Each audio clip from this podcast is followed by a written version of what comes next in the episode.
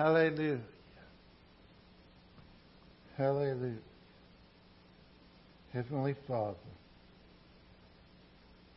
tonight we pray for a heavy and powerful anointing of the Holy Spirit. Let the Holy Spirit move in this service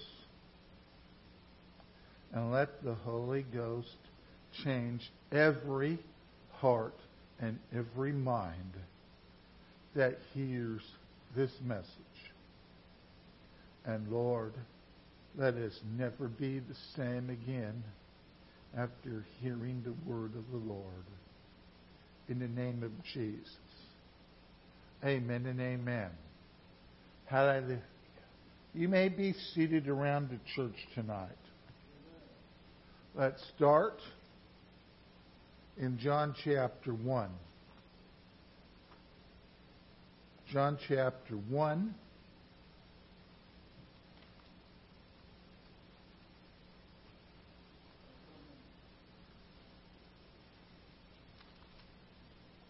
And we're going to look at verse 12, where it says, But as many as received him, to them gave he power to become the sons of God, even to them that believed on his name, which were born not of blood, nor of the will of the flesh, nor of the will of man, but of God. Let's move ahead a couple of pages. John chapter 3. I'm going to read verses 3 and 5. Verily, verily, I say unto thee, except a man be born again, he cannot see the kingdom of God. Verse 5.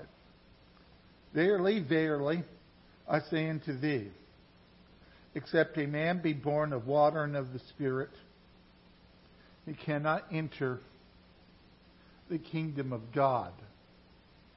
I want us to keep these verses in the back of your mind as we go through this message tonight. Acts chapter 10. Let's set the stage while you're getting there. Acts chapter 10. We know from what we read in the New Testament that Cornelius is definitely a Gentile. Cornelius, in all likelihood, being a Roman soldier, a centurion, did not live in the Holy Land until the Romans stationed him there with the 100 troops he was in charge of. So to say the man followed the Old Testament law or anything like that, there is nothing in the New Testament, there is nothing in Acts 10 that indicates this whatsoever. What we have here is what the Bible describes. Chapter 10, verse 1 and 2. There was a certain man in Caesarea called Cornelius, a centurion of the band called the Italian band a devout man, and one that feared God with all his house, which gave much alms to the people and prayed to God always. We're going to define Cornelius tonight as a good guy. If Cornelius lived in our neighborhood, we would want him to be our neighbor we would be okay with him babysitting the kids. We would be okay with him being the head of the neighborhood watch. We would be okay with him even being a member in most churches. Yet the following three facts are true about Cornelius. And we need to keep this in mind as we begin to go through this message. One, he has not heard about Jesus.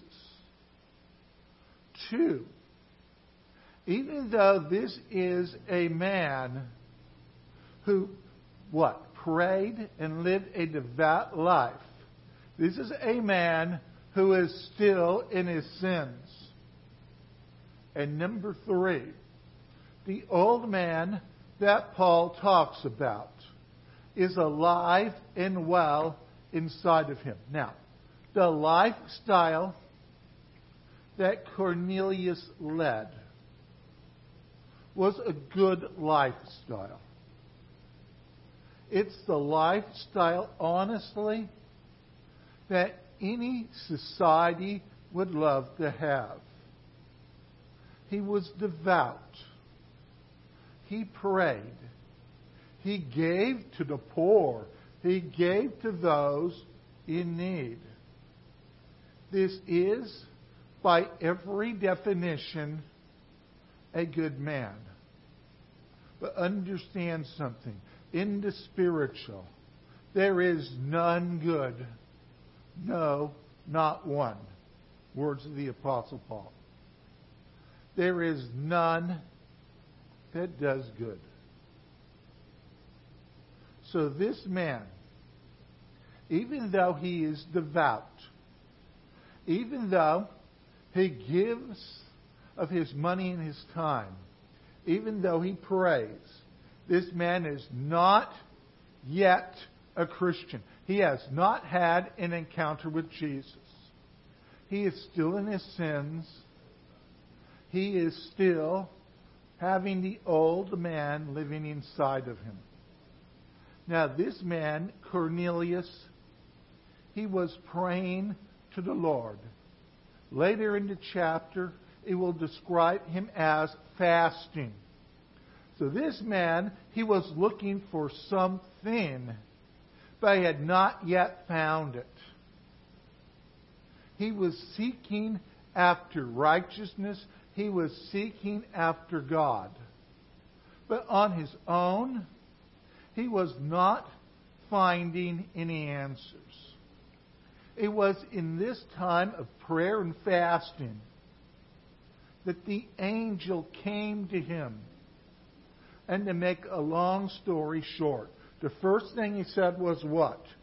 Your prayers and your alms have come to up for a memorial before God. And trust me, the fact that we even know the name Cornelius definitely is a sign that God was answering his prayers.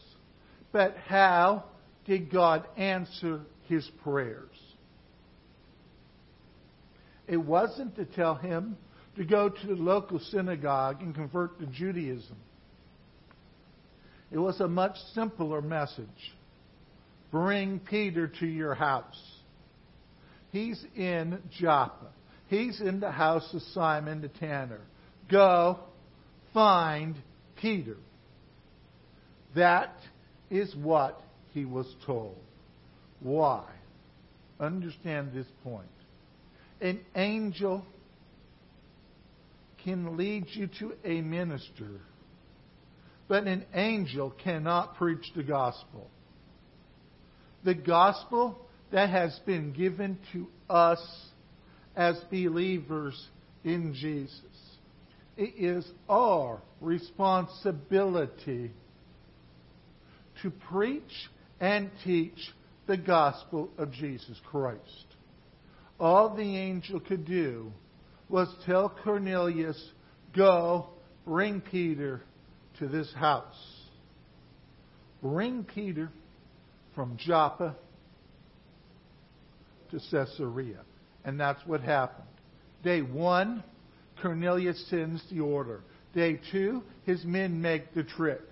Day three, they make the return trip. Day four, we're ready for this big moment. Now, keep in mind that when Peter enters into the house, one, Cornelius is still lost in his sins. He does not know anything about Jesus. And the old man is still alive inside of him. Peter, when he arrives, the first thing he said was this. Well, first thing, Cornelius fell down on his knees and he began to worship Peter. Peter said, Get up, I'm a man just like you. Why was Cornelius on his knees to Peter? Because the answers that Cornelius was looking for, Peter had. Cornelius, he was seeking God. He was looking for answers to his righteousness. And when Peter comes in, he knows this is the man with the answers. Peter gets him up says, Other man, don't worship me. Then he says that I would not have been here had I followed the Old Testament law. But I was told that with God there is nothing unclean or uncommon. What the Lord was getting into Peter was not just the concept of salvation, but the concept of the new birth. The change, what Peter saw in the visions, from unclean to clean. He is seeing what is going to happen. The change in this man's life. Now, at this point, it's a theory in the mind of Peter. He then asks, Why am I here? That's why I said it was the theory. Peter has no clue why he was there. Cornelius tells the story about how he saw the angel, and the angel in turn told him to bring Peter to his house in chapter 10, in verse 33. Immediately, therefore, I sent unto thee, and you have done well that you are come. Now, therefore, we are all here present before God to hear all things that are commanded thee of God. Let's read that last line again. Now, therefore, we are all here present before God to hear all things that are commanded thee of God. At this point, Cornelius is saying, God has given you something to say. Say it. What has Peter been given? The gospel message. Now he is to deliver what God gave to him. We touched on this a little last night. Peter was given, now he is giving. Peter was given the Word of God and now he must give this gospel message to Cornelius. It's at this moment where Peter says, Of a truth, I perceive that God is no respecter of persons, but in every nation he that fears him and works righteousness is accepted with him. Now, at this point, as we mentioned in verse 28, I should call no man common or unclean. Theory. Why am I here? Theory. Now it's revelation.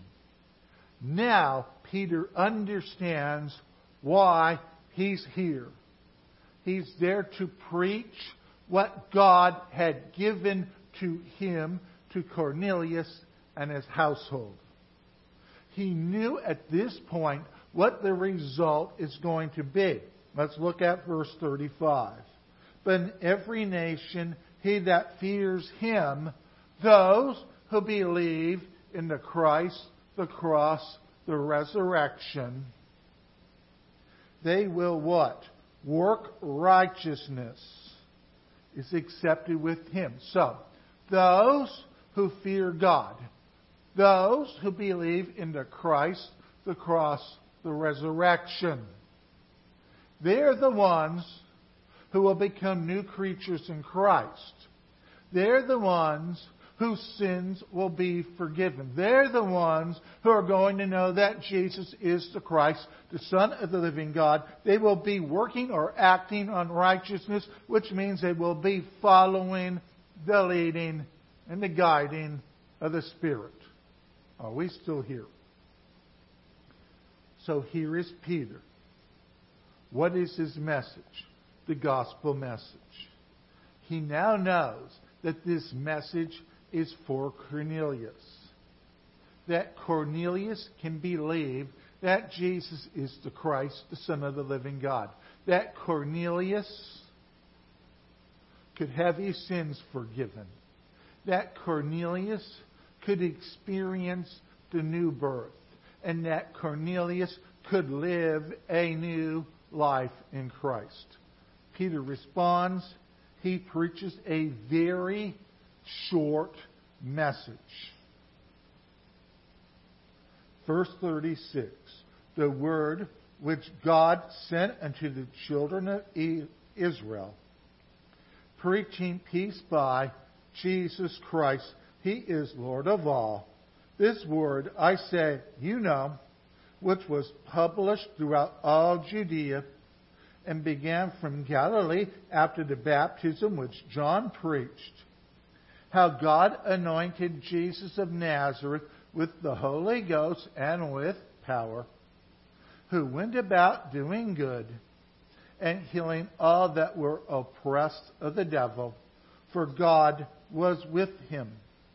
And we are witnesses of all things which he, both in the land of the Jews and in Jerusalem, whom they slew and hanged on a tree, him God raised up the third day and showed him openly, not to all people, but unto witnesses chosen before of God, even to us who did eat and drink with him after he rose from the dead. And he commanded us to preach unto the people and to testify that it is he which was ordained of God to be the judge of the quick and dead, verse 43.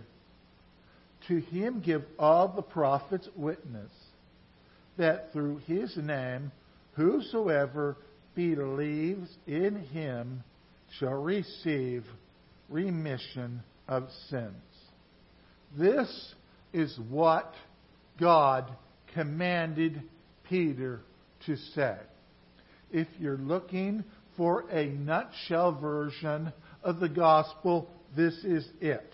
From verse 36 to verse 43. A very short message.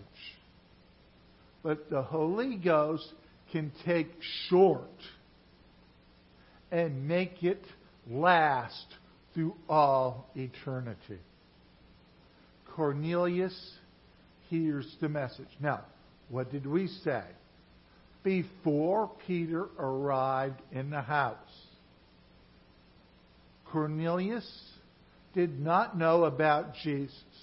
Now, I know it said that ye know, which was published throughout all Judea. As a Roman centurion, he has probably read reports about Jesus. But he does not know him as Savior and Lord. So at this point, does he know Jesus when Peter walked through the house? No. As we said, he is still in his sins. The old man is alive inside of him. Even though this is a good guy, by every definition of the word, he is not righteous in the sight of God. His life is not righteous because he does not believe in Jesus. Because he is still in his sin and the old man is still alive. The proof? His lifestyle. He tries his best. But obviously, not there yet. Now, Peter preaches the gospel.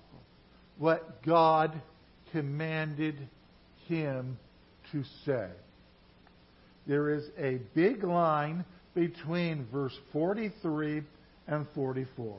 If we had a pen and a chalkboard, I would draw a line in between verse 43 and 44 because this is a clear division in the text. Prior to verse 44, but right after verse 43, Cornelius has heard the word. Faith comes by what? Hearing, and hearing by the word of God. What is the first thing someone receives? Even Cornelius said it. What? To hear the things that are commanded of thee the Word of God. He hears the Word. He believes in his heart that Jesus is the Christ, the Son of the living God. The first thing we receive is what? The Word of God. And it leads to faith in Jesus. So he has received the word. He gives his faith to Jesus. Are we together on this? He receives the word. He gives his faith to Jesus and his life to Jesus. Now, Cornelius will receive two things that will alter his life. The first one is the last line of verse 43 receive remission of sins. Cornelius was a good guy before Peter walked in the room. By every natural definition of the word, good guy. But he was still not right with God. But now hearing the gospel, believing in the Christ, the cross, the resurrection, believing in Jesus, receiving the gospel, believing in Jesus, he receives what? Remission or complete pardon of sin. When one hears the gospel and believes in the gospel. First, we receive the word, then we give faith. Then what? The Father and the Son gives remission or complete pardon of sin. The word is given. We believe. It is our acting on what we received. Now what? Remission of sin. At this point, for the first time, Cornelius is completely forgiven.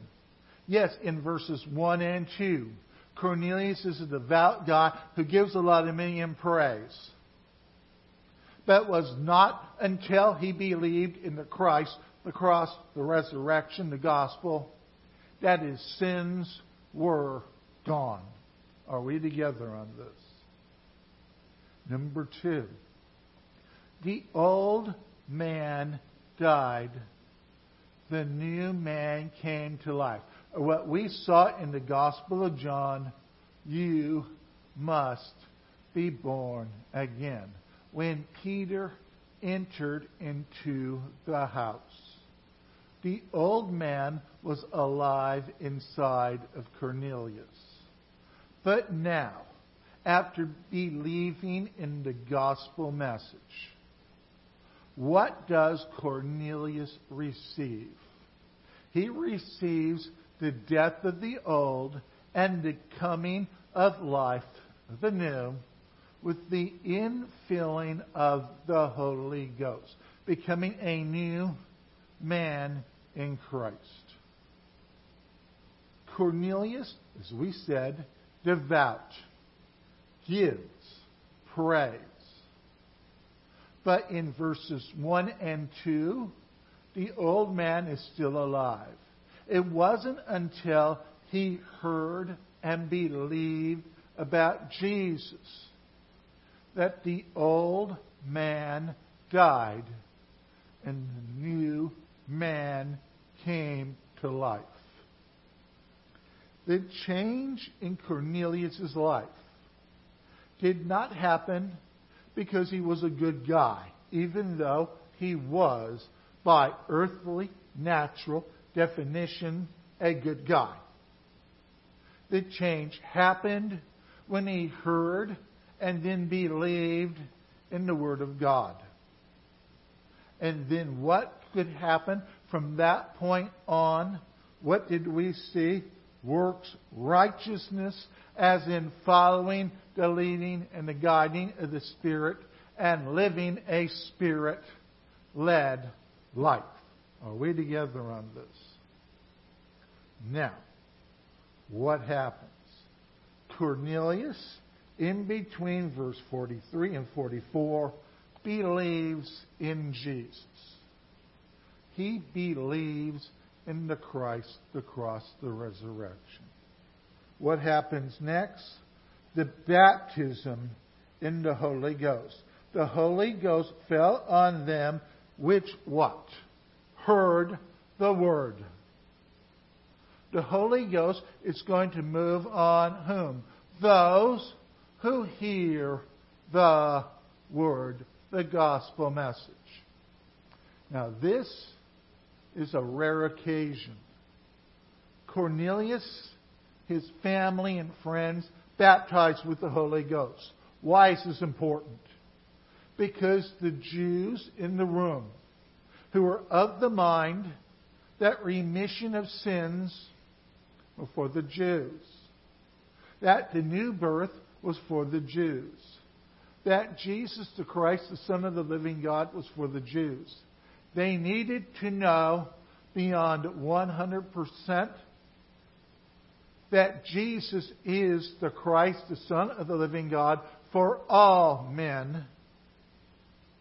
That Jesus is the one who pardons sin for all men, and that all men who believe in the gospel message, they will receive the new birth. To them which believe, they will receive what? The new birth. That's what we saw in John chapter 1. This happened when they believed. The baptism of the Holy Ghost on this day, beside empowering Cornelius and the rest of the new believers with Holy Ghost power, it was a sign to the Jews in the room that the gospel message was for all. That Jesus was for all. That remission of sins was for all. And that the new birth is for all. Now, this was a hard point for the Jews to understand. Peter has to give an account of this in Acts 11. In Acts 15, he has to bring this up one more time that Cornelius, a Gentile, was not required to follow the Old Testament law in order to be saved. He was saved because he believed in the Christ, the cross, the resurrection. Now let's start to apply this in the here and now. There are two groups of people that we're going to be dealing with here. One, the ones that society calls, well, dirty, rotten sinners. They're the ones with all the problems, and I don't need to describe every single one of them because you know what I'm talking about. These are the ones that everyone says they're sinners, and that there's no hope for them, and that they're lost. Well, I can tell you that Jesus will save when they hear the gospel message and when the Spirit moves and when they believe in the Christ, the cross, the resurrection, they will change. Their sins will be forgiven. They will become new creatures in Christ. These will change. But then there is another group. The ones that we tend to deal with on an everyday basis. These are the ones that we would say they're a good person. They're the ones who are trying their best to live a good life. They're the ones, if you look at their family, they're the ones who are loyal and faithful to their wife. They're the ones who quietly go about their day just working and thinking that they are doing enough on their own to please God. So many in this society falls into this category. Yet some things link up with Cornelius that links up with their lives starting with they might know who Jesus is in the historical sense. As in a guy mentioned occasionally in a world history class. As a guy mentioned every once in a while on cable television or in an old movie. But knowing him as the Christ, the Son of the living God? No. They have no clue who that is. They also think that they can get to the Father on their own, not understanding what Jesus said. That the only way to the Father is through Jesus Christ our Lord. They think that they're living a good life not understanding what the Apostle Paul said. There is none righteous, no, not one. None. One sin is enough to create a sin record and a debt that would need to be repaid. They also do not realize that there is something called the old man inside of them, and they must be born again. Yea, if you ask them, they would say that they're in good shape to get to heaven because they've lived a good life. Yet they have not made any decision about Jesus. They are still in their sin because there is none righteous on their own, no, not one. And the old man is still alive inside of them. They think They've got it made. And in a way, they're tougher to deal with than those who we would put in the sinner category. At least those in the sinner category are definition. At least they realize they are sinners. A lot of the people we're talking about, they're like Cornelius we would say they're a good person. But something's missing. And that something is Jesus. What we need to do as a church is understand that regardless of what a person looks like, if they have not accepted Jesus as their Lord and Savior. They are in their sins, and the old man is alive and well inside of them. They might seem like nice and decent people, and in the natural, they are. But the simple fact of the matter is that they're lost. Now, the job of the church, we're in the Peter situation here. Peter was called to minister, not to a guy like Saul of Tarsus, who everyone knew was a bad person. He was called to minister to someone everyone considered a good person. And as a minister, with the help of the Holy Ghost, he preached the word to them. We need to realize that every person who is not a believer in Jesus is on the road to hell with the old sin man alive inside of him. And we have the only answer to their problem. What did Cornelius say?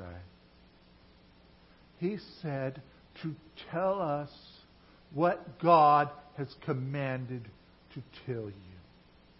And then Peter preached the gospel. What is the command of the Lord to us tonight? The command not just of the Lord, but to those souls who are outside the church, those who are watching even tonight. The command of the Lord is this. Their command is this. Tell them what God gave you to say. And what did he give us to say? The gospel message. Now, when we preach the gospel, the Holy Spirit will break through the defenses. Notice in the message that Peter did not once condemn Cornelius. He just preached Jesus.